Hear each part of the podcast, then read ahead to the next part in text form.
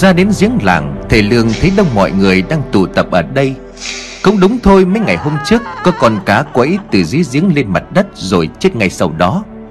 Tiếp theo là bà Điều thầy cúng nói, Chỉ có vài lời đã khiến cho dân làng vô cùng lo sợ. Này dưới giếng lại nổi lên một cái xác đã trưng phình. Vừa kinh sợ lại vừa hiếu kỳ tò mò, Cho nên hầu như ai cũng phải ghé qua để xem xét.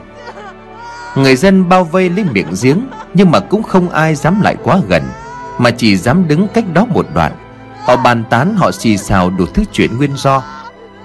Nhắc thấy thầy Lương, ông Vọng vội đi lại, Mặt mũi lộ vẻ bàng hoàng, ông Vọng liền nói, Lại chết nữa rồi thầy ơi, Là là nhà Mão, Chết nổi xác từ bao giờ rồi? Thầy Lương khẽ ghé lại miệng giếng rồi nhìn xuống. Đúng là cái xác bị phủ nước trưng phình cả lên. Còn chưa biết phải đưa xác lên bằng cách nào Thì từ phía đằng sau Vợ của Mão đã vừa chạy đến vừa khóc. Anh Mão ơi, Sao anh lại chết thế này? Mọi người thấy vợ của Mão thì vội tránh sang hai bên, Ôm chầm rồi phủ phục xuống thành giếng. Vợ của Mão nhìn xuống bên dưới, Cô ta chết lặng khi nhìn thấy xác của chồng. Lần này thì vợ Mão ngất thật. Bà con phải đưa vợ của Mão vào trong sân đình để chờ cho tỉnh lại. Không thể để cho cái xác ở đó mãi được. Ông Vọng muốn vớt xác của Mão lên. Nhưng từ sớm cho đến giờ vẫn chưa nghĩ được cách. Mặt khác, bà con ai cũng sợ, Cho nên chẳng dám ai nhận việc vứt xác. Ông Vọng liền hỏi thầy Lương, Giờ phải làm sao thưa thầy? Thầy Lương liền đáp, Kiểu gì thì cũng phải đưa xác lên mà thôi, Việc này cũng không quá khó. Giờ bác trường làng dùng dây thừng buộc thành thòng lọng, Đưa cái đầu dây thòng lọng xuống luồn qua xác. Làm ba cái như vậy để cố định xác thành ba phần, sau đó kéo lên. Nhưng mà người kéo phải là mặc áo mưa hoặc là che bạt Để tránh nước giếng bắn vào người. Sau khi đưa xác lên, tôi e là phải đem đi thiêu ngay. Ông Vọng nghe xong thì liền nói với những người đang có mặt tại đó, Những người ngoài xỉu vật lực ra thì không ai dám nhận công việc vứt xác của Mão lên cả. Ông Vọng liền nói, Vậy bây giờ nhà ai gần đây Thì cho tôi mượn ba cuộn dây thừng Cùng với ba bộ quần áo mưa có thể che kín người. Nếu được thì tôi muốn có thêm một tấm vải bạt để khi mà đưa xác của nhà Mão lên sẽ đặt vào đó, Tôi và cậu xỉu cậu lực sẽ làm chuyện này, Trông cậy vào cả mọi người. Nghe xong lời của trường làng Thì một vài gia đình gần đó lập tức chạy đi Để chuẩn bị những thứ mà ông Vọng yêu cầu. Một lát sau thì tất cả đã có đầy đủ, Ông Vọng liền nói, Chuyện vớt xác không có gì đáng xem cả, Bà con ở lại đây cũng không có tiện. Hiện nay nước giếng đã bị nhiễm độc, Lỡ may mà nước vô tình bắn vào sẽ rất nguy hiểm. Vậy cho nên là bà con hãy giải tán ai về nhà nấy. Nhớ cẩn thận trong việc dùng nước sinh hoạt. Khi nào mà cần bàn tôi sẽ thông báo đến từng nhà. Cảm ơn bà con. Nghe ông Vọng nói thì cũng đúng. Ở lại chẳng may bị làm sao thì cũng uổng mạng. Hơn nữa mấy ngày vừa qua, Ở trong làng toàn xảy ra chuyện kinh sợ. Gia súc, gia cầm rồi cả người cũng đã vong hai mạng. Tuy ai cũng nghĩ là tự tử, Nhưng mà lý do tự tử là gì thì không ai biết. Tốt nhất là không nên lại gần. Nghĩ vậy cho nên dân làng nghe theo lời của ông Vọng Đám đông giải tán. Lúc này tại khu vực giếng chỉ còn lại bốn người Đó là thầy Lương, ông Vọng và anh em của xỉu lực. Buộc thừng đủ bao vòng thòng lọng Ông Vọng cùng anh em của xỉu mặc áo mưa Đeo găng tay Chỉ để lộ ra một đôi mắt. Xỉu và lực bắt đầu thả thòng lọng xuống mặt nước. Cũng may khi mà xác của Mão đã nổi hẳn lên, Cho nên việc luồn thòng lòng qua xác của Mão Sau đó dần thắt nút lại, Cũng không phải là việc quá khó khăn. Sau khi ba cái thòng lòng được cố định vào xác của Mão, Ở trên bờ ông Vọng Xỉu và lực nhìn nhau, Rồi khẽ gật đầu ra hiệu đồng loạt kéo xác lên. Với sức khỏe hiện tại của mình Siêu và lực cộng thêm ông Vọng, Họ không tốn quá nhiều thời gian Để đưa được thi thể của Mão ra khỏi miệng giếng. Mặc dù cái xác trưng lên Vì phủ nước khá nặng, Đưa được xác của Mão lên, Một mùi hôi thối bốc ra khủng khiếp Từ cái xác đã bắt đầu giữa thịt. Phần bụng của Mão phình ra rất to, Chân tay cũng đã phủ lên một cách rõ ràng. Vợ của Mão lúc này cũng đã tỉnh lại Sau khi bị ngất, Loạn choạng đi ra chỗ giếng làng. Thấy xác của chồng đã được kéo lên, Vợ của Mão lại càng khóc lớn. Cô ta toan chạy lại ôm chồng Thì thấy Lương kịp thời ngăn chặn lại. Nhưng người đàn bà thích chồng của mình nằm trên tấm bạt đó Không kìm nổi cảm xúc. Vợ của Mão gào lên như điên dại. Không còn cách nào khác, Vì lo cho sự an toàn của cô, Thầy Lương đành phải dùng một chút thảo dược có tác dụng gây mê Đã được tinh chế thành dạng lỏng. Mà nắp lọ thảo dược khét đặt vào mũi của vợ Mão. Chỉ một lát sau thì vợ Mão dần dần lịm xuống. Thầy Lương nhà xỉu đỡ vợ Mão ngồi dựa vào gốc cây lộc vừng. Quay lại nơi cái xác của Mão đang nằm, Thầy Lương thấy ông Vọng và Lực đã cởi bộ bỏ áo mưa đang mặc trên người. Thế vậy thầy Lương liền nói ấy khoan đã, đừng có cởi vội. Nhưng ông Vọng lúc này đã lột áo mưa ra khỏi người. Đúng lúc đó đột nhiên trên tấm bạt, Xác của Mão bất ngờ chuyển động. Cái thi thể đó tự dưng rung lên. Quá hoàng hồn lực lập tức co chân chạy nhanh ra khỏi khu vực giếng. Thầy Lương với xỉu đang đứng ở gốc cây lộc vừng cách giếng một khoảng rộng. Nhìn cái xác thầy Lương liền nói, Bác Vọng, chạy ra khỏi chỗ đó đi, chạy đi. Nhưng khi ông Vọng chưa kịp quay người bỏ chạy, Thì bất ngờ phần bụng đang trưng phình trên thi thể của Mão nổ tung. Nó căng lên rồi nổ như một quả bong bóng bị thổi đầy hơi. Lục phủ ngũ tạng bên trong cái xác đã bị thối giữa Thành một thứ chất lỏng màu đen sánh như bùn, Cực kỳ hôi thối. Vì đứng ngay cạnh chiếc xác chết cho nên ông Vọng không tránh kịp. Mặc dù đã nhanh trí dùng áo mưa che chắn phần đầu, Nhưng tay của ông vẫn bị thứ bùn đen ấy bắn vào tay. Thầy Lương tỏ ra vô cùng hốt hoảng Bởi ông nghĩ rằng do người chết dưới giếng Bị ngâm trong nước nhiều nhiễm độc, Thi thể của Mão đã chứa đầy độc tố. Này ông Vọng bị chất lỏng do nội tạng trong cơ thể của Mão bắn vào, Sợ rằng ông Vọng cũng sẽ bị dính độc. Mọi người liền vội vàng chạy lại xem những vết bùn đen lấm tấm trên cánh tay của ông Vọng nồng nặc mùi xú uế. Nhưng có vẻ như ngoài mùi thối ra Thì nó không khiến cho ông Vọng bị làm sao cả. Thế Lương liền hỏi Bác trường làng thì trong người thế nào? Chú bị chất bẩn này bắn vào có đau rát gì không? Khi nãy cũng lo nhưng mà đã trôi qua được một lúc, Ông Vọng thấy cơ thể vẫn bình thường, Không có biểu hiện gì khác lạ. Ông Vọng liền đáp Tuy không có sao cả.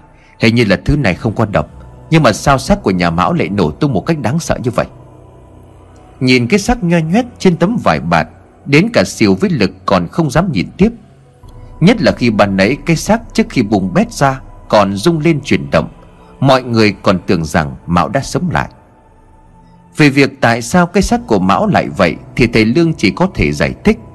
Giống như những người chết đuối, Khi mà người nhà đến nhận xác, Thì cơ thể người đã chết sẽ chảy máu tươi.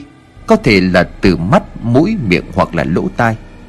Xác của Mão bị như vậy có thể là do ban nãy Và của Mão đã chạy lại gần rồi gào khóc. Cái chết của Mão vẫn chưa được xác định rõ ràng. Đây cũng là lần đầu tiên thầy Lương gặp chuyện lạ như vậy. Phải cố gắng và cẩn thận lắm Siêu vật lực mới cuộn lại được cái xác trong tấm vải bạt. Sau đó ông Vọng đợi cho vợ Mão tỉnh dậy. Dân làng nhiều người cũng đến chia buồn ngay lúc ấy. Mọi người khuyên rồi chung tay giúp đỡ. Xác của Mão được cho vào quan tài gỗ Rồi đem thiêu ngay giữa cánh đồng ở trong làng. Trải qua mấy ngày mà làng Văn Thái xảy ra không ít chuyện, Quá sợ hãi đã có những gia đình tính đến việc bỏ làng ra đi. Buổi chiều ngày hôm đó, sau khi từ cánh đồng thiêu xác của Mão trở về, Ông Vọng đang buồn giàu vì trong làng lại có người chết. Thêm cái chuyện con vàng lại khiến cho ông nao lòng hơn. Thì ở bên ngoài cổng có vợ chồng của hai miệng đến gặp. Vừa chào hỏi xong thì hai nói với vẻ mặt buồn rầu. Vợ chồng của em đến đây là để chào bác chúng em đi. Xảy ra nhiều chuyện quá, Chúng em không có ở lại đây được. Còn bác Vi nó gửi thư về, Nó bảo là chúng em vào trong đó ở với nó. Bác trường làng ở lại bảo trọng. Ông Vọng cũng không biết nói gì hơn. Họ làm như vậy cũng không thể trách được. Sống ở làng này bây giờ quá nguy hiểm. Chẳng biết sau nguồn nước thì sẽ đến cái gì nhiễm độc tiếp theo. Thở dài, ông Vọng liền nói, Vậy thì cô chú đi cẩn thận. Nếu sau này làng qua được cái chuyện này Thì nhớ về thăm làng, thăm bà con. Dù sao thì cũng là mảnh đất sinh ra mình. Vợ chồng hai miệng cúi đầu chào ông Vọng Rồi xách hành lý rời đi.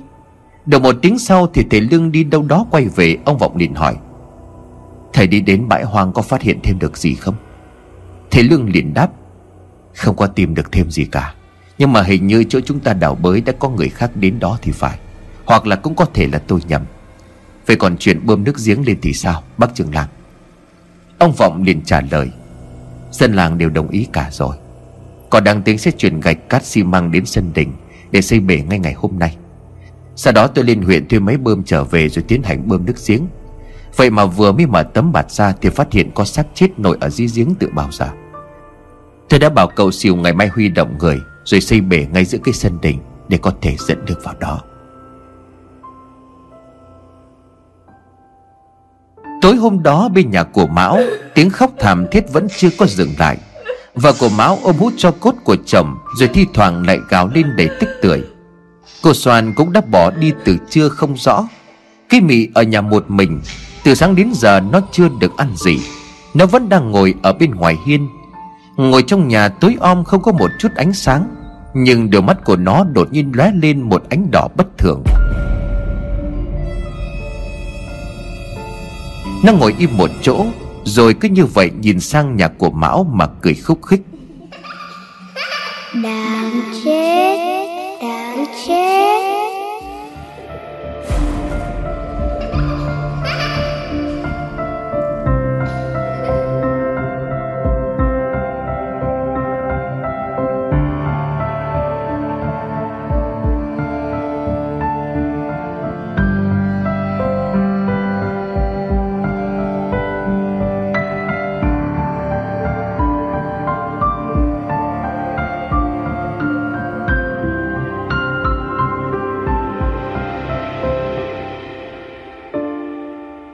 Muốn giải thuật dấu long mạch, Chỉ có thể dùng chính máu của người yểm Hoặc có chung một huyết thống mới có thể giải được.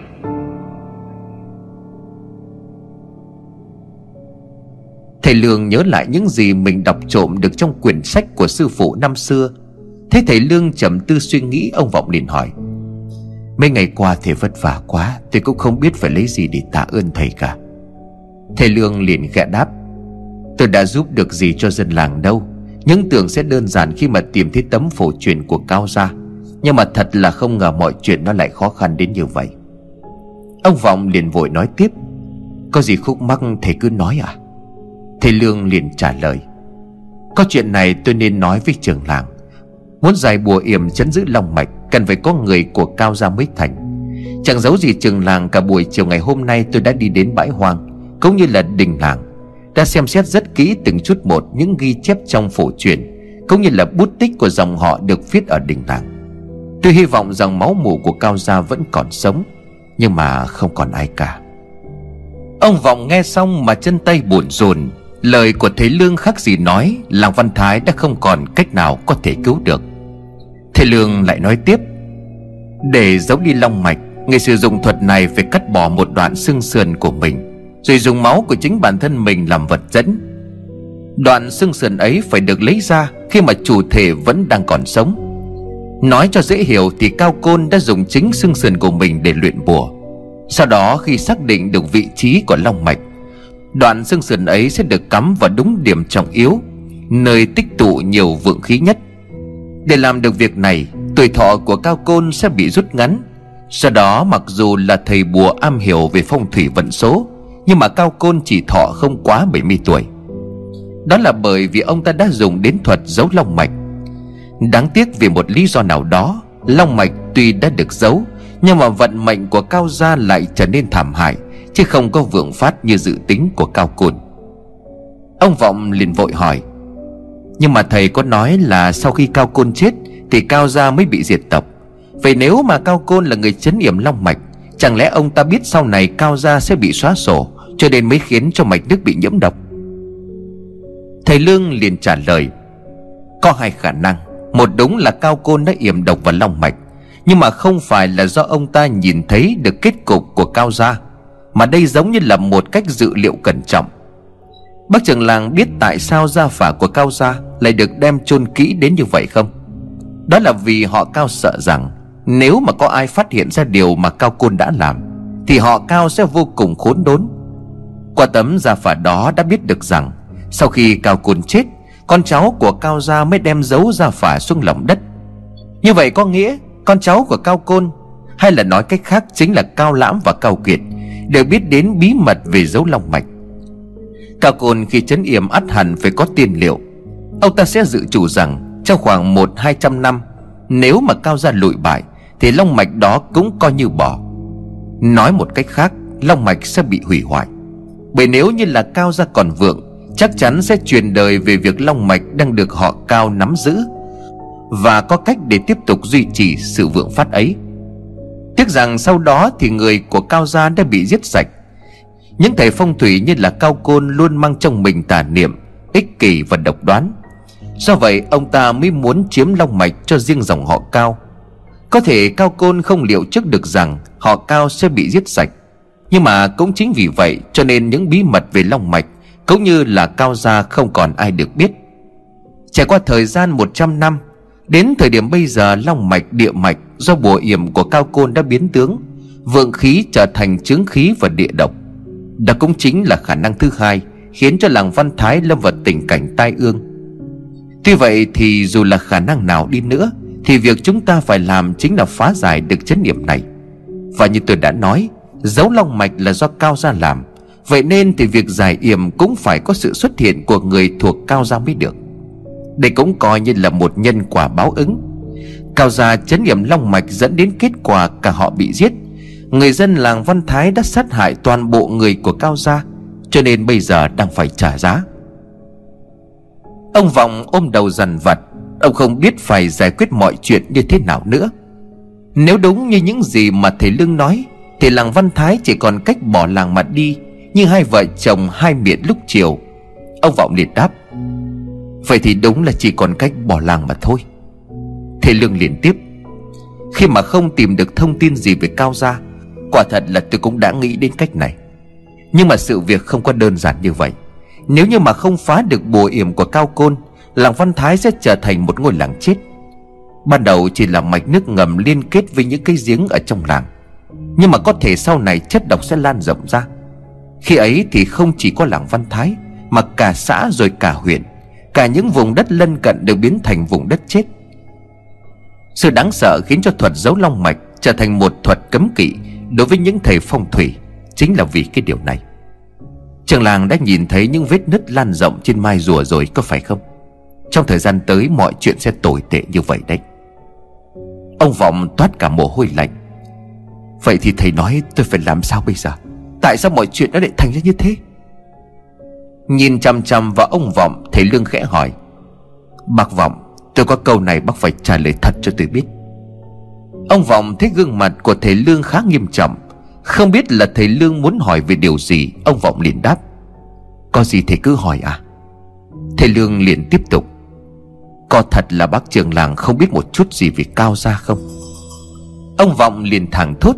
Ông không hiểu tại sao thầy Lương lại hỏi như vậy. Ông liền vội xua tay. Tất nhiên rồi. Nếu mà tôi biết thì tại sao tôi phải vất vả đi từng nơi để mà tìm hiểu và hỏi han như vậy chứ? Thầy thầy nghi ngờ gì tôi sao? Thế Lương liền đáp.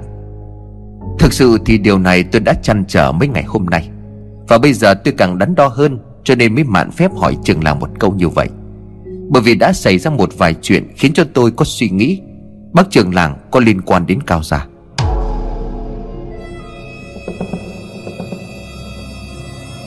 Bác đừng có vội, Bác nghe tôi nói hết đã. Lần đầu tiên chúng ta cùng nhau đến bãi hoang đảo bới, Tôi có một cảm giác vận khí của bác trường làng và khu đất đó có liên kết với nhau. Nhưng mà khả năng bị hạn chế, Cho nên tôi không thể nắm rõ được sợi dây liên kết giữa trường làng và bãi hoang là gì. Lúc đó tôi rất là mơ hồ. Nhưng mà cho đến hôm nay, Một việc diễn ra đã làm cho tôi phải suy nghĩ lại. Thực sự thì trường làng có liên quan gì đến họ cao? Ông Vọng liền ấp úng. Thầy nói vậy là sao ạ? À? Thầy Lương liền nói tiếp. Bác biết không? Chất nhầy giống như là bùn đen bắn ra từ xác của cậu Mão. Khi mà thi thể của cậu ấy nổ bung bét là chất kịch độc. Sau khi mà đưa xác của Mão đi thiêu, Khu vực giếng, những mảng rêu lùm cỏ Bị thứ như là bùn ấy vương vào đều chết hết. Để tôi cho bác trưởng làng xem, Tôi có lấy một chút bùn ấy đem về đây. Nói rồi, thầy Lương dùng một cái chén nhỏ để uống trà. Ông rót vào trong chén nửa phần nước. Tiếp theo, thầy lưng lấy ra một gói nhỏ bằng vải bạt. Bên trong là loại bùn đen thối hoắc bắn ra từ xác của Mão sáng ngày hôm nay. Dùng châm ngà, Thầy lưng pha loại bùn đó vào trong chén nước đã để sẵn. Chiếc châm nguấy đầu đến đâu, Thì nước trong chén sôi lên sùng sục đến đó. Nhấc chiếc châm ngà ra khỏi nước chén đập. Thầy lương dơ lên cho ông vọng xem. Toàn bộ phần châm ngà bị ngấm nước Đã chuyển sang một màu đen xám xịt. Vẫn còn đang bốc khói. Ông Vọng nuốt nước bọt, Còn thầy Lương thì nói tiếp, Là chất kịch độc. Điều này khẳng định giếng làng chính là nơi long mạch bị chấn yểm. Nước trong giếng vô cùng độc. Độc tính còn mạnh hơn gấp nhiều lần nước giếng nhà cô Soan. Cậu Mão kia chết đi dưới giếng khoảng thời gian là hai ngày. Xác của cậu ta cũng chính là một cái xác chứa toàn bộ chất độc. Lúc đó tôi và anh em nhà xỉu đều nhìn thấy Thứ bùn bắn ra từ thi thể của Mão đã vương vào tay của trường làng. Nhưng mà trường làng lại không hề hấn gì cả. Điều này... Ông Vọng bất giác vén tay áo lên xem lại phần cánh tay bị bùn bắn vào sáng nay. Chiếc trong ngà chuyển thành màu đen xám, Nước ở trong chén vẫn lục bục sủi bọt. Nhưng đúng là tay của ông lại không bị sao. Ông Vọng lo lắng hỏi, Nhưng mà Nhưng mà như vậy có nghĩa là sao thưa thầy? Ông Lương bắt đầu giải thích để làm rõ thắc mắc đầu tiên của tôi Về sự liên kết giữa vận khí của trường làng với bãi hoang. Thì chúng ta sẽ phải giải thích về việc sáng nay, Về chất độc từ xác của cậu Mão. Để tôi nói cho trường làng nghe, Những bậc thầy phong thủy khi chấn yểm Sẽ không để bùa yểm, Lời nguyền ảnh hưởng đến những người trong gia tộc, Trong dòng họ, Hoặc là những người mang cùng huyết thống với họ. Nói cho dễ hiểu, Chất độc có trong nước đối với những người khác sẽ là chất độc giết người. Nhưng mà với những ai mang dòng máu của người chấn yểm sẽ không sao cả. Họ phải làm vậy là bởi vì một gia tộc, một dòng họ Không phải ai cũng có thiên phú về bùa thuật phong thủy. Nếu mà đặt lời nguyền bùa yểm mà không trừ những người cùng huyết thống cùng gia tộc ra Thì sau khi người đặt bùa yểm chết đi Đời sau rất khó để tiếp cận được với vị trí chấn yểm. Đến lúc này thì tôi không thể suy nghĩ được nguyên nhân nào khác ngoài cái việc Bác trường làng có liên quan đến Cao gia. Hay nói thẳng ra Bác Vọng Bác chính là người mang dòng máu của họ Cao. Ông Vọng liền nổi cả da gà, Quá choáng váng. Ông Vọng dựa lưng vào ghế sau, Hai bàn tay của ông run rẩy bám chặt vào thành ghế. Mắt của ông mở lớn, miệng run rẩy. Dù có tưởng tượng hay là nằm mơ đến đâu, Ông cũng không bao giờ nghĩ được đến viễn cảnh. Sự thật mà thầy Lương đang nói. Chưa dừng lại ở đó, Thầy Lương lấy tấm da thuộc, cũng chính là tấm phổ truyền của dòng họ cao. Thầy Lương trải tấm da trên mặt bàn uống nước trước mặt của ông Vọng, Rồi chỉ vào đó mà nói. Cao Côn có hai người con trai, Đó là Cao Lãm và Cao Kiệt. Cao Lãm là con trai cả, Ông ta đã lấy vợ và sinh con. Cao Kiệt thì khi đó cũng đã lập ra thất, Nhưng mà lại chưa có con. Bác trưởng làng nhìn đây, Cao Lãm sinh con trai, Và tên cùng với nam sinh của người con trai này Cũng được ghi trong gia phả. Sau đó tấm gia phả này được chôn sâu dưới lòng đất, Giấu kín ở bên trong tảng đá vân mây. Căn cứ vào năm sinh của con trai cao lãm Thì tính đến nay, Người này bằng đúng với số tuổi của trưởng làng. Những ngày qua tôi luôn phân vân, Tại sao thần bảo hộ cho làng lại chỉ dẫn đưa chúng ta đến bãi hoang Để đào lên cái tấm da phản này? Nếu như chỉ xác nhận nơi đó từng là nơi cao gia đã xuất hiện E chừng là chưa đủ. Tất cả không thể trùng hợp đến ngẫu nhiên như vậy, Nhưng mà đó cũng là sự sắp đặt của ông trời. Nếu đúng như những gì mà tôi suy đoán thì trường làng chính là người cứu cả làng Văn Thái. Nhưng mà bây giờ chuyện cứu hay là không cứu Không phải là việc của tôi có thể quyết định. Nếu trường làng vẫn chưa tin, Thì chúng ta có thể xác nhận sau khi xuống đáy giếng. Bởi vì chỉ có người mang dòng máu của họ cao Mới có thể nhìn thấy đoạn xương sườn mà cao côn đã cắm vào trong lòng mạch.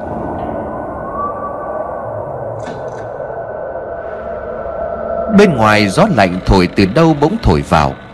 Hai cánh cửa lập hợp vang lên những tiếng kéo kẹt. Cánh cổng ở bên ngoài dường như cũng bị gió thổi bung ra, Đang hợp ra hợp vào. Bên trong nhà, ông Vọng vẫn chưa dám tin vào những lập luận của thầy Lương.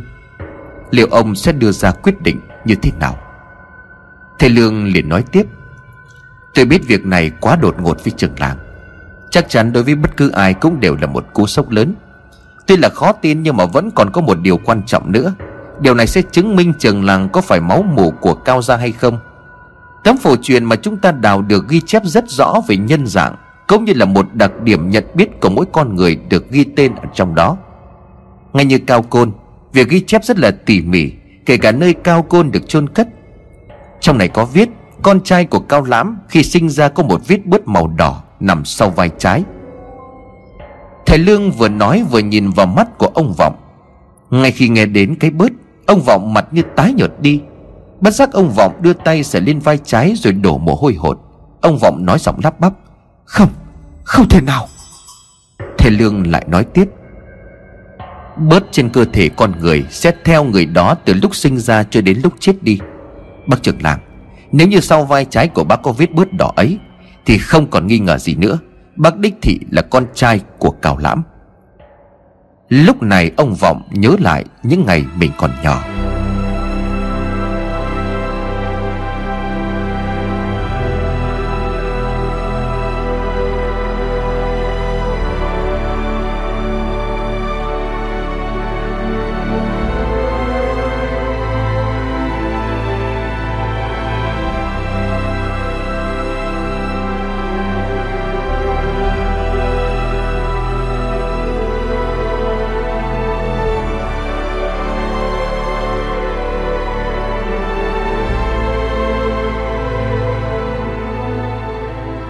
Ơi, Sao sau vai của con lại hàn lên cái vệt gì màu đỏ thế này? Vọng vừa cố ngoái đầu ra phía sau vừa lo lắng hỏi mẹ. Mẹ của Vọng mỉm cười mà nói, Không có sao đâu con, Chỉ là một vết bớt đỏ mà thôi. Cứ coi đó như là một lá bùa may mắn Ông trời ban cho con. Vọng liền cười tuét tuét Vậy bố mẹ cũng có phải không ạ? À? Mẹ của Vọng xoa đầu con mà trả lời, Chỉ là những người được ông trời yêu quý Thì mới có được vết bớt đó thôi. Bố mẹ không may mắn mà con trai rồi. Vậy cho nên là con đừng lo nghĩ gì về cái bớt đó nhé. Vọng cười tít mắt ôm lấy chân của mẹ.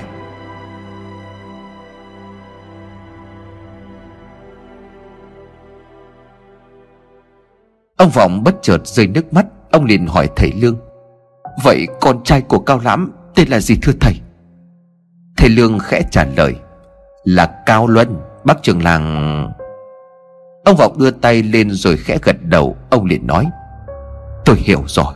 Quả đúng là một sự thật quá khó chấp nhận. Nhưng mà đã là sự thật Thì dù muốn, chúng ta cũng không thể thay đổi. Làm phiền thầy đừng nói chuyện này cho ai khác. Nếu đúng như tôi là người có thể cứu nguy cho làng này Thì thật là may mắn. Thầy Lương không nói gì thêm, Bởi thầy Lương cũng biết Một người nhân hậu như ông Vọng Chắc chắn ông sẽ chọn cách cứu lấy dân làng Văn Thái. Cho dù có biết được sự thật rằng Người dân ở đây đã từng giết chết cả nhà của họ Cao. Tuy nhiên, dù có bao dung đến đâu đi chăng nữa, Thì nỗi đau trong lòng của ông Vọng cũng vô cùng lớn. Số phận chớ trêu khi mà sắp đặt ông vào một vận mệnh ngang trái đến nhường này. Gia đình của ông chính là người làng Văn Thái giết sạch, Nhưng rồi ông lại được chính người dân Văn Thái nuôi nấng. Sống hơn 50 năm qua, Đã quá nửa cuộc đời, Lúc này ông Vọng mới biết được thân phận và nguồn gốc của mình. Bạn đấy nghe thấy tiếng cổng bị gió thổi mở toang và va đập vào nhau. Ông Vọng long nước mắt rồi bước ra ngoài cổng đóng cửa lại. Chỉ qua một buổi tối, Tất cả đối với ông dường như đang bị đảo lộn.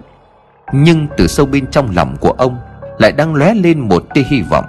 Đó chính là ông có thể cứu rỗi cho ngôi làng, Cho mảnh đất nơi ông sinh ra và lớn lên, Cho tất cả những người dân kính trọng ông Suốt những năm tháng qua được bình yên. Ông không hiểu nguyên nhân tại sao Cao Gia lại bị dân làng giết sạch Đến mức không tha cho cả phụ nữ và trẻ em. Nhưng 50 năm qua, Ông sống tại mảnh đất này, Từ ác đời trước gây ra không thể để cho con cháu làng Văn Thái đời sau phải gánh. Ông trời để cho ông sống có lẽ chính là vì lý do này. Nhưng sao nước mắt của ông cứ rơi mãi không ngừng, Trái tim của ông đau quặn thắt lại, Như có một ai đó đang bóp chặt.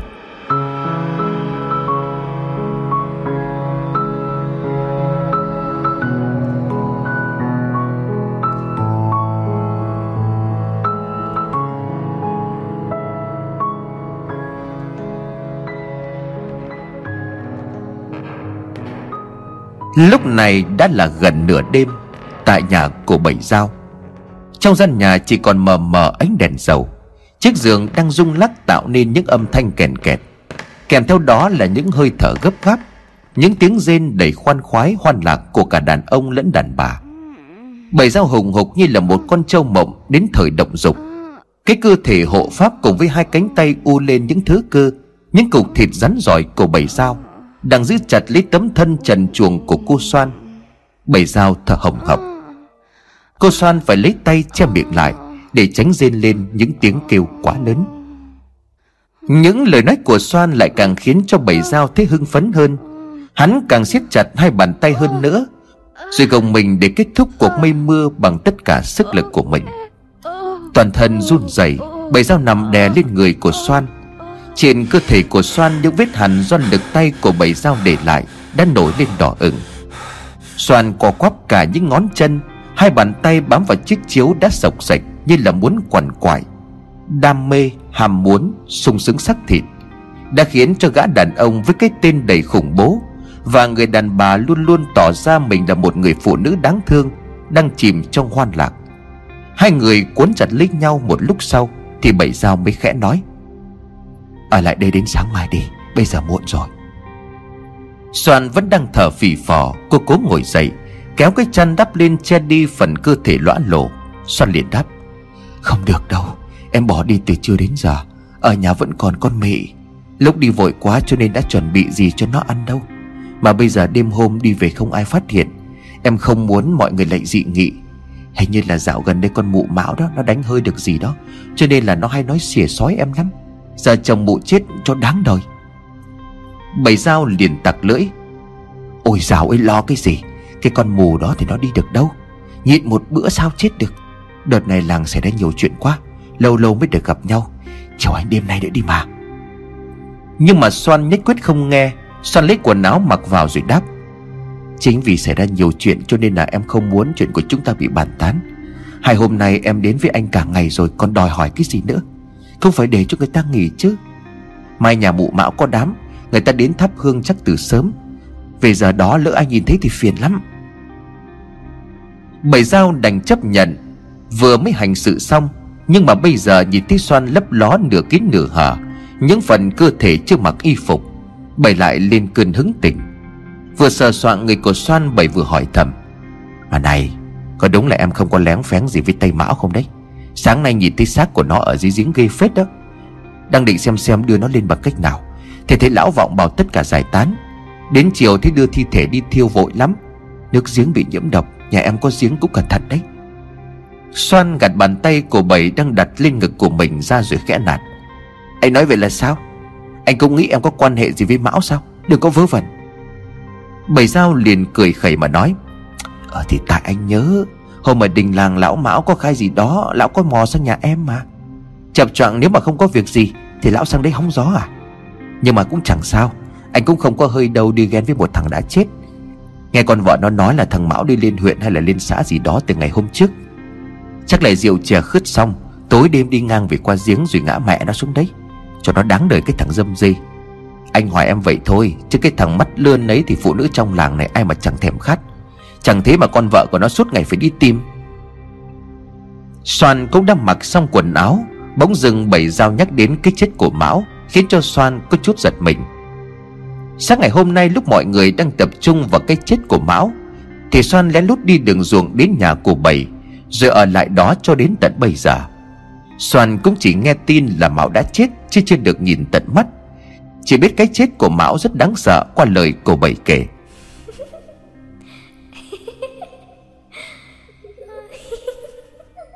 Bỗng nhiên xoan nghe thấy bên ngoài có tiếng cười.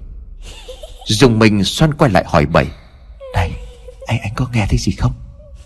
Bảy ngơ ngác đáp, Nghe thấy gì là sao? Xoan liền tiếp, Hình như là có tiếng cười đấy. Bảy nhìn xung quanh rồi lặng im nghe lại. Làm gì có, Chỉ có tiếng gió thổi chứ có ai cười ở đây Trong nhà có mỗi hai người chắc là tiếng gió thôi, Mà vừa anh cười chứ ai? Nghe kỹ lại thì đúng là tiếng gió hiu hiu thổi ở bên ngoài. Cũng nghĩ là nghe nhầm xoan điện đáp. Ờ hình như là tiếng gió thôi. À mà thôi em về đây, cũng muộn lắm rồi đấy. Vẫn còn đang tiếc nuối, Bảy cố kéo tay của Xoan lại rồi ôm chặt lấy. Cả hai khúc khích cười đùa ở bên trong nhà mà không biết được rằng, Bạn nãy đúng là có tiếng gió thổi. Nhưng lúc này đang đứng ở ngoài sân nhà bảy, Chính là cây mị Nó đi chân đất đứng giữa sân. Mái tóc của nó bị gió thổi bung lên che kín cả khuôn mặt. Và nó đang nhuận miệng cười. Khi gió lặng lại cũng là lúc nó quay lưng bỏ đi. Lúc sau Soan cũng mở cửa bước ra ngoài. Tay vẫn còn đang cài lại cúc áo mà vừa bẩy làm bung ra. Cẩn thận nhìn chiếc ngó sau, Mặc dù lúc này đã hơn 11 giờ tối. Soan rời khỏi nhà cô bảy sao Để trở về nhà.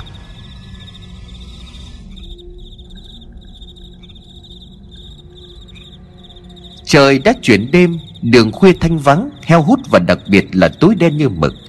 Xoan không dám đi đồng ruộng. Hơn nữa tầm này cũng chẳng có ai ở ngoài, Cho nên xoan đi đường làng để trở về nhà. Đã gần 12 giờ đêm, Gió lúc thì thổi xì xào cả những bụi tre, Lúc thì lại tĩnh lặng như tờ. Đi tới khu vực giếng làng, Gió lùa vào trong miệng giếng, Tạo nên những âm thanh như là có tiếng người đang huýt sáo. Xoan bỗng nổi ra gà. Bình thường sẽ chẳng có gì, Nhưng mới sáng nay người ta phát hiện thi thể của Mão chết nổi ở dưới giếng. Vớt xác của Mão lên xong Thì cũng chưa ai đậy miệng giếng lại. Bởi nghe đâu ngày mai ngày kia Là làng tập trung bơm nước giếng để làm cái gì đó. Nửa đêm nửa hôm đi qua cái giếng có người mới chết, Xoan tim mình hơi dại khi không nghe lời của bảy ngủ lại đó qua đêm. Giờ đã đi được quá nửa đường Băng qua cái giếng này rẽ trái đi vài trăm mét nữa là sẽ về đến nhà. Xoan nhắm mắt cố gắng giả bước đi thật nhanh. Tưởng rằng nhắm mắt lại sẽ không nhìn thấy gì nữa. Nhưng ngay sau khi vừa nhắm mắt lại, Thì trong đầu của Xoan lại tưởng tượng ra toàn những hình ảnh đáng sợ. Mà cũng không hẳn là tưởng tượng, Bởi nó xuất hiện một cách vô cùng rõ ràng.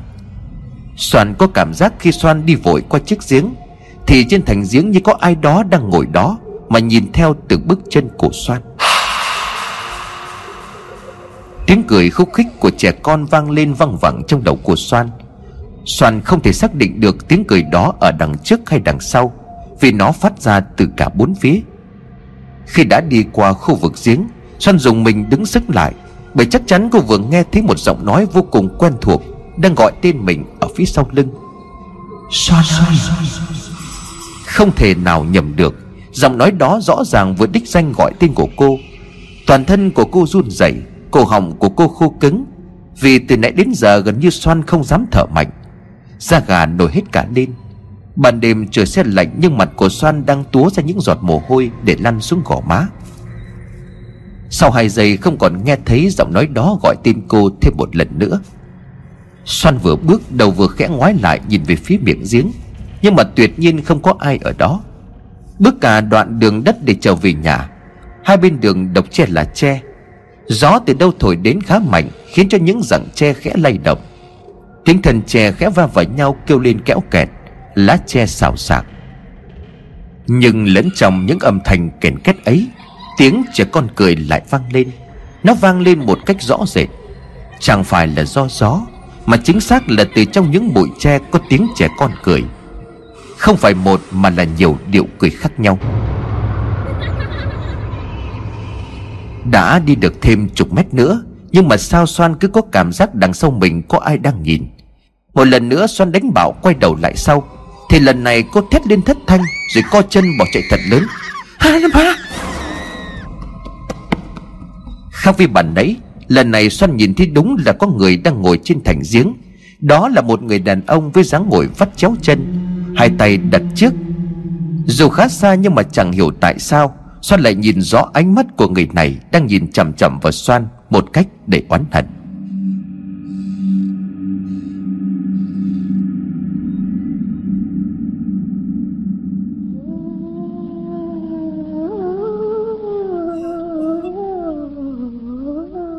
Chạy về đến nhà, bên nhà của Mão vẫn đang lờ mờ ánh đèn dầu. Tiếng khóc của vợ Mão vẫn khẽ vang lên từng hồi chỉ có điều có lẽ bây giờ vợ của Mão không còn sức để mà khóc to được nữa. Xoan sợ bị vợ Mão nhìn thấy, Cho nên cực kỳ nhẹ nhàng mở cánh cổng đi vào bên trong. Trong nhà của Xoan tối om, Cũng phải thôi. Xoan đang đi từ chiều, Nhà chỉ có cái mị vừa mù vừa câm, Thì làm sao mà thắp được đèn? Chắc giờ này nó đang ngủ rồi. Bỏ đi cả ngày, nhưng bây giờ Xoan chỉ thấy sợ hãi, Thấp thỏm bởi những thứ cô nhìn thấy và nghe thấy ở khu vực giếng làng phải vào tận trong nhà đóng cửa chốt chặt lại. Soan mới châm đèn dầu rồi ngồi dậy, Lấy vạt áo lau mồ hôi đang chảy ướt cả mái tóc và mặt mũi. Một lúc lâu sau thì Soan mới hoàn hồn. Từ bé đến giờ chưa bao giờ Soan gặp ma, Cũng chưa bao giờ Soan thấy sợ như lúc này.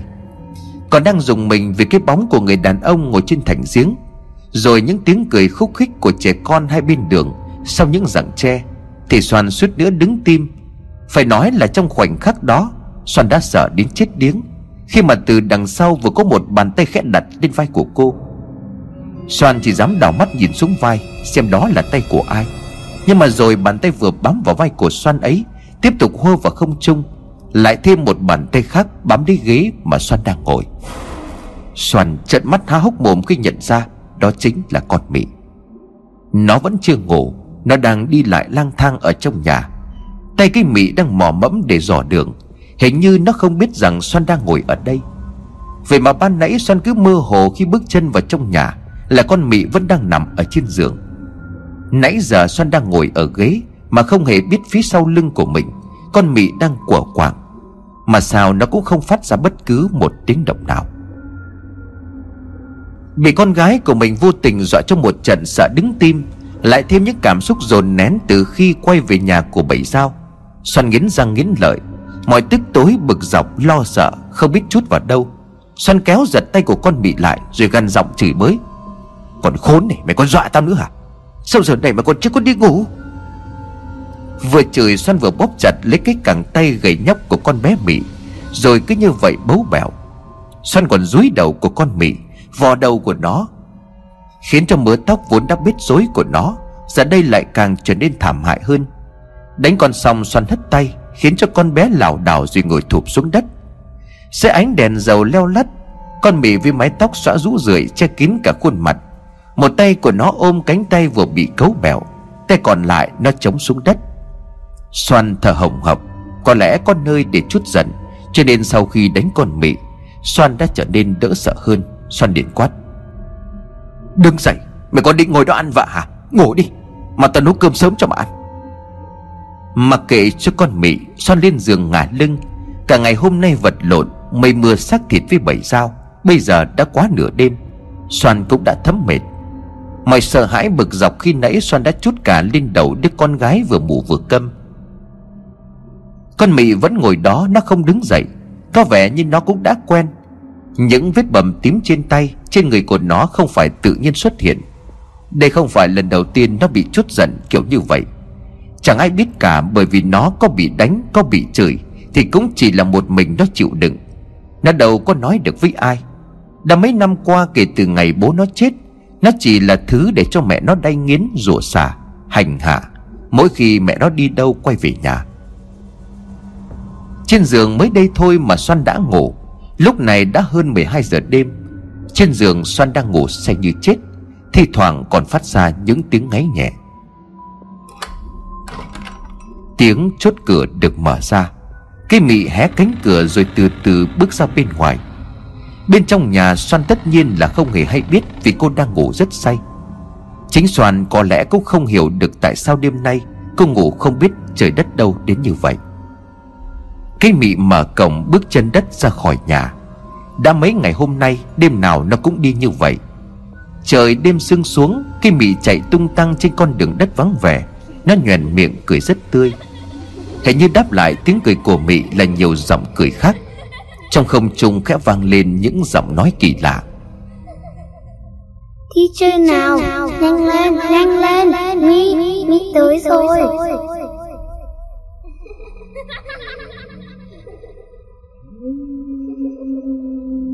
Đâu đó ở trong làng Bất chợt vang lên những tiếng chó chu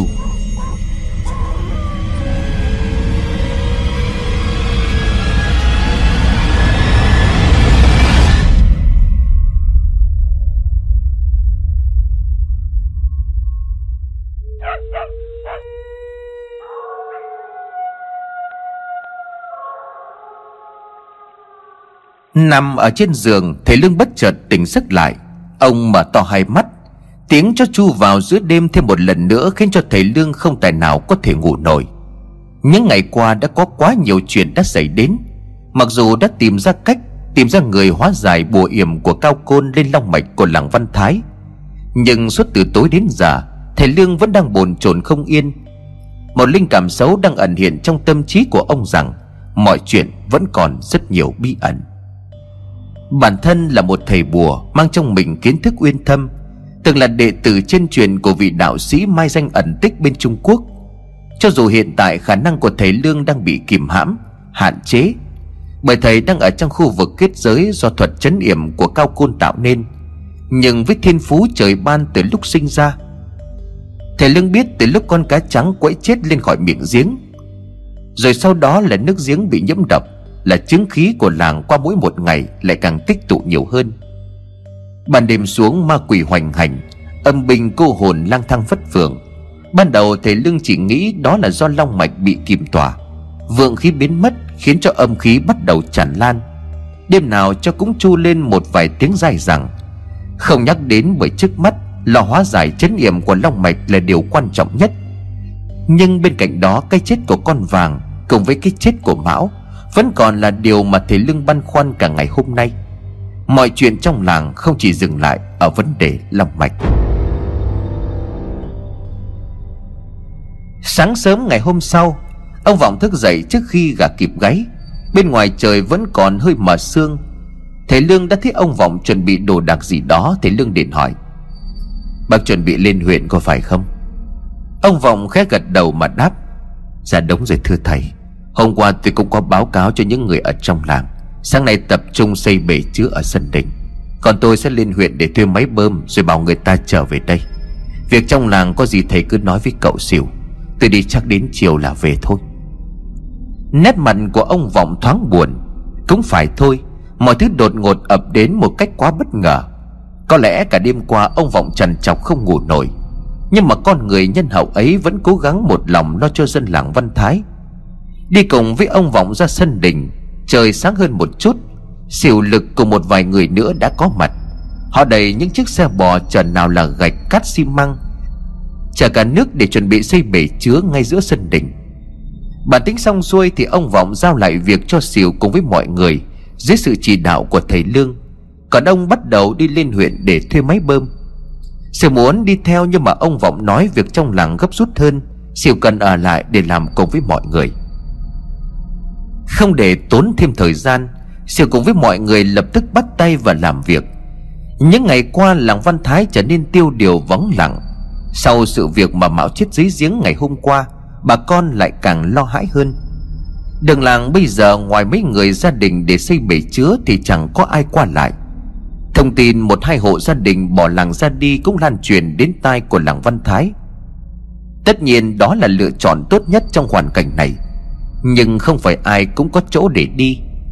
Dân làng văn thái xưa nay bám lấy quê cha đất tổ để làm nông, làm ruộng, mưu sinh qua ngày.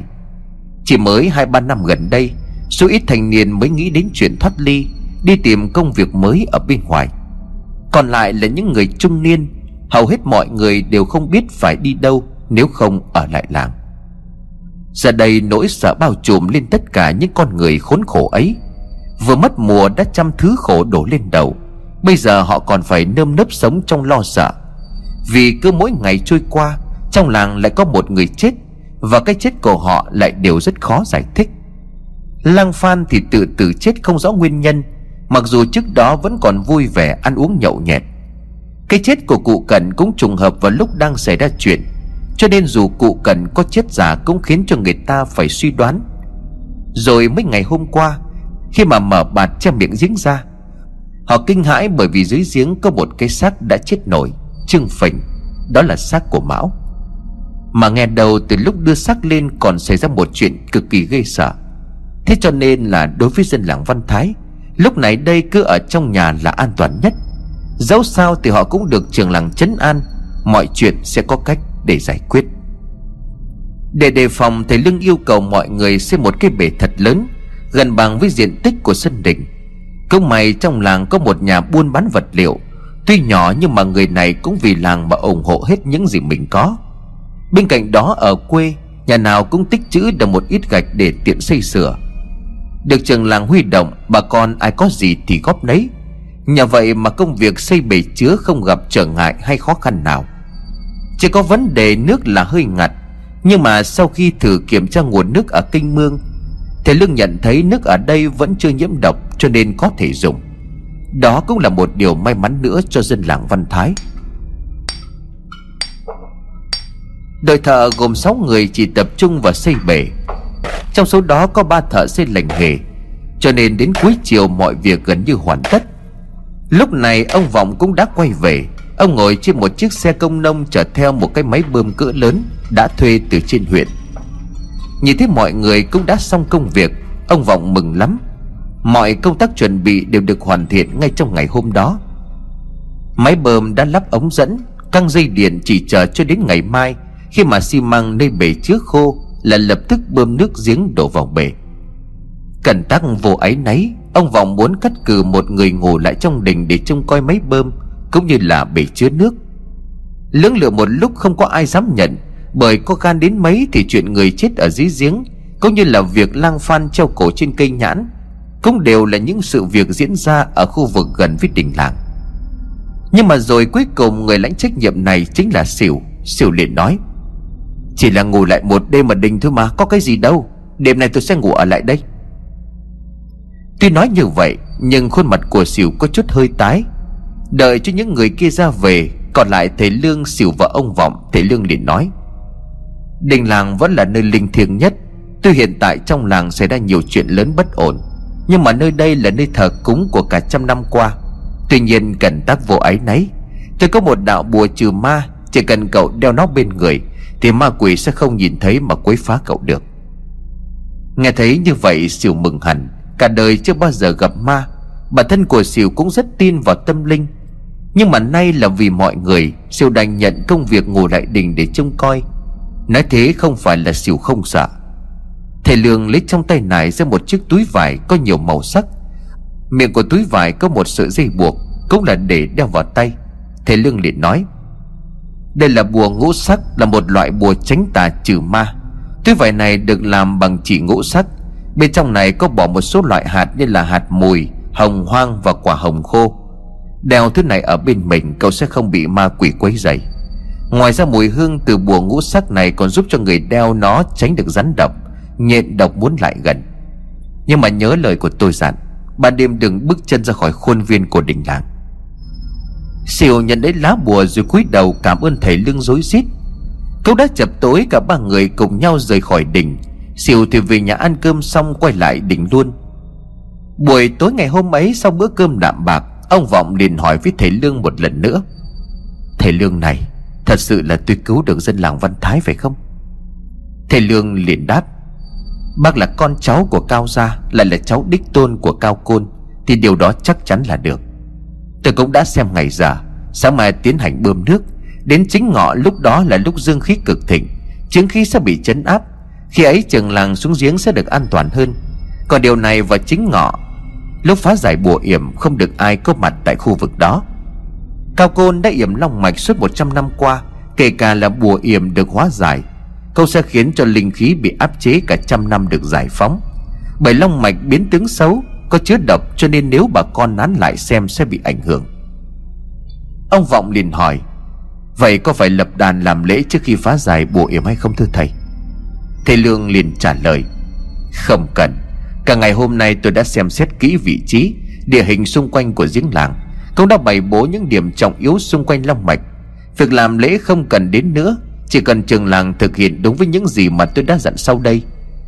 Khi xuống đến đáy giếng, Nếu mà thấy một hòn đá hình đầu lâu, Trên hòn đá có một chữ cao, Thì đầu tiên hãy gõ vào hòn đá ba lần. Nếu mà hòn đá đầu lâu đó tách hoặc là vỡ ra, Thì tiếp tục nhìn vào bên trong đó. Bên trong hòn đá đầu lâu sẽ có một đoạn xương cắm vào lòng giếng. Muốn hóa giải bùa yểm thì phải cần rút đoạn xương đó ra khỏi đáy giếng. Nhưng mà trường làng không được rút ngay. Trước khi rút, trường làng phải nhỏ lên đoạn xương đó ba giọt máu của mình. Máu thấm hết vào xương Thì khi ấy mới được phép rút đoạn xương đó lên. Còn có một chuyện nữa. Thầy Lương bất chợt dừng lại, Ông Vọng gặng hỏi, Còn điều gì vậy thầy cứ nói?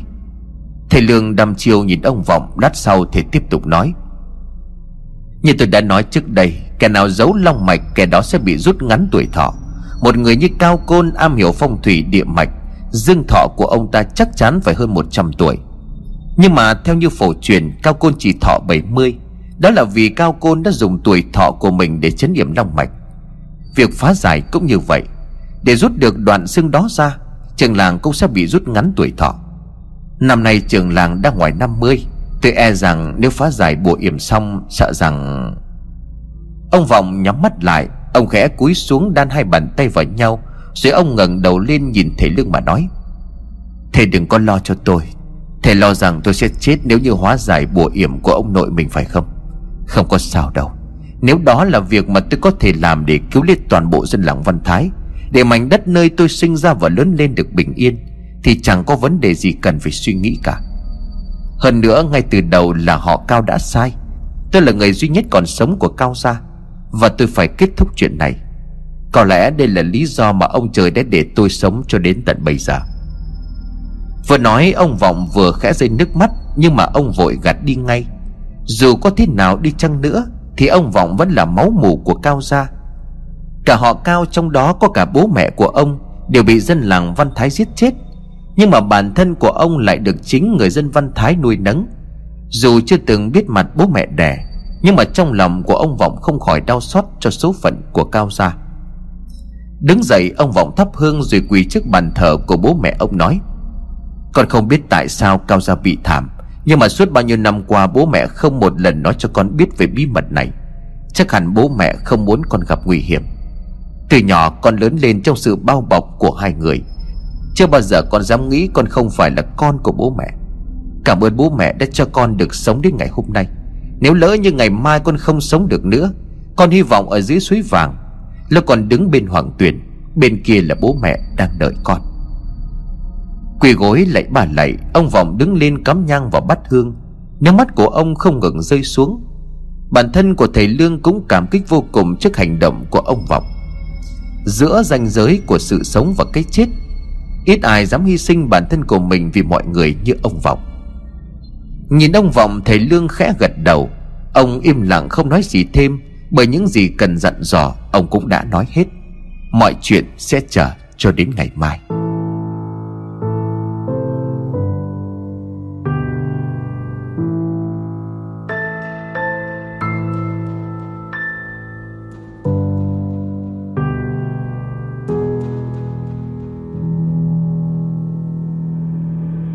Buổi tối ngày hôm đó, sau khi trở về nhà ăn cơm xong, Thì xỉu có đem theo một cái chăn mỏng rồi nói với vợ. Bố nó ở nhà nhé, tôi đi gia đình làng đây. Hai mẹ con đóng cửa ngủ ở trong nhà cẩn thận. Làng mình đang xảy ra nhiều chuyện lắm đấy. Vợ của xỉu gói hai củ khoai luộc và lá chuối Rồi dúi vào tay của chồng.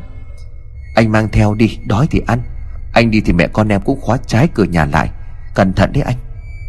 Siêu liền gật đầu mà nói Đừng có lo, chỉ là ngủ ở ngoài đó một đêm thôi mà. Sáng mai mọi người cũng ra sớm bơm nước, cho nên là bu nó đừng có lo. Mình sống xưa nay không có hại ai, Vậy nên thì cũng chẳng lo có ai hại mình. Thôi, tôi đi nhé. Xỉu xoa đầu con rồi rời khỏi nhà. Nói cho vợ yên tâm Chứ ra khỏi nhà, bước trên con đường đất heo hút tối om. Hai bên đường toàn là tre. Tiếng lá tre xào xạc thôi cũng đủ khiến cho xỉu cảm thấy ớn lạnh.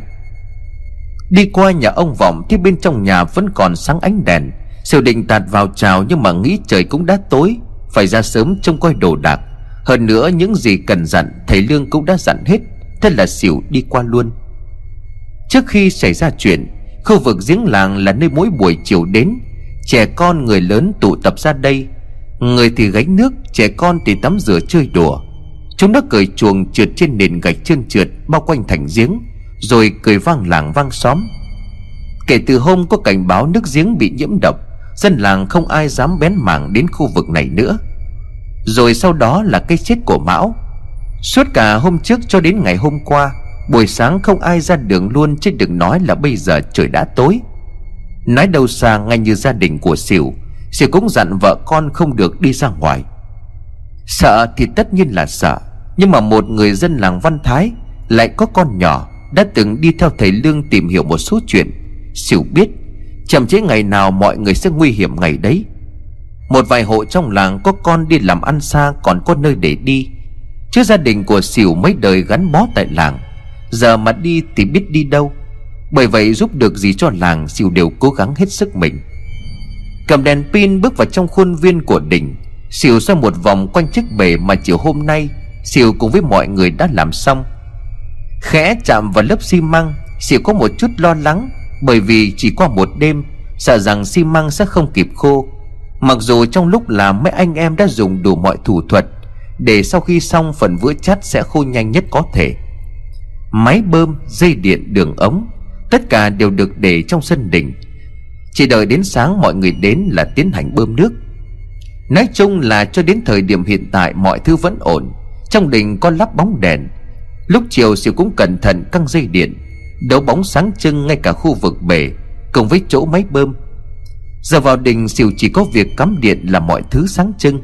Siêu liền cười mà nói, Sáng thế này thì cũng đỡ sợ Thời gian cứ chậm rãi trôi qua, Đèn điện có sáng thật. Nhưng ở một mình trong ngôi đình rộng lớn, Bao quanh đình là đồng ruộng cây cối, Ngay cả trong khuôn viên của đình Cũng có mấy bụi trúc khá rậm rạp. Ban ngày nhìn thì chẳng sao, Giờ tối đến nhìn cái gì cũng thấy ghê sợ. Mỗi lần gió thổi qua mấy bụi trúc lại xôn xao xào xạc, Cành lá rung chuyển dưới ánh đèn điện. Bóng của chúng đổ xuống đưa qua đưa lại, sống hệt như bóng người đang lắc lư.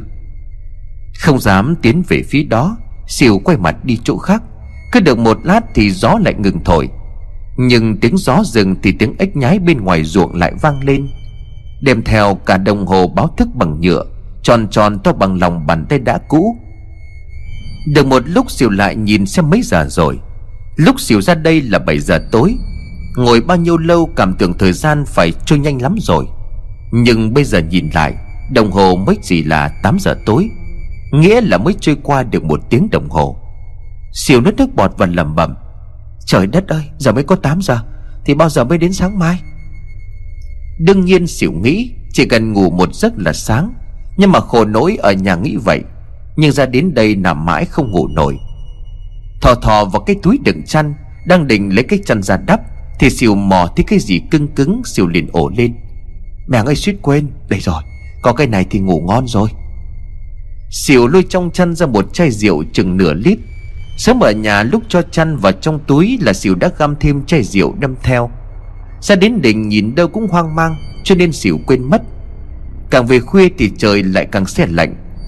Sẵn hai củ khoai vợ bảo đem theo để chống đói. Xỉu đem khoai ra ngoài để nhậu luôn với rượu. Có tí tiểu vào người là nó ấm hẳn lên, Mà công nhận phải nói rượu đúng là tinh hoa của con người. Làm hớp đầu tiên thấy nóng nóng, Làm hớp thứ hai thì thấy cay cay và êm êm.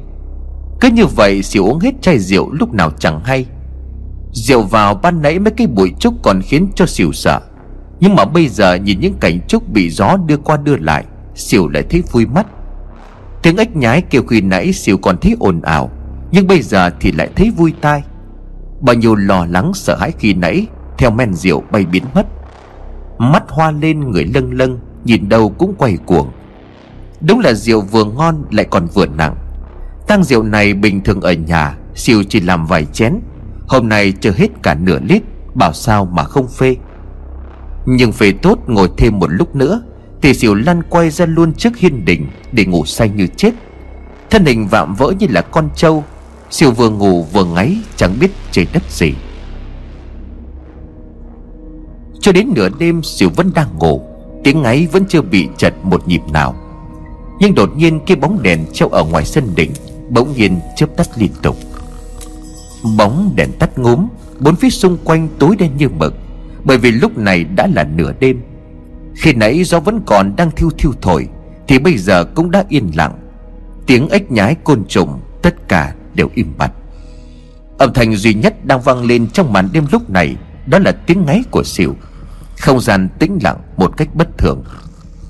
Cái đồng hồ đặt ngay bên cạnh đầu của xỉu đang nhích dần từng kim dây. Rồi trong một khoảnh khắc, Khi mà cả hai kim dây và giờ cùng dừng lại ở con số 12 thì đồng hồ lúc này bỗng nhiên lại ngừng chạy.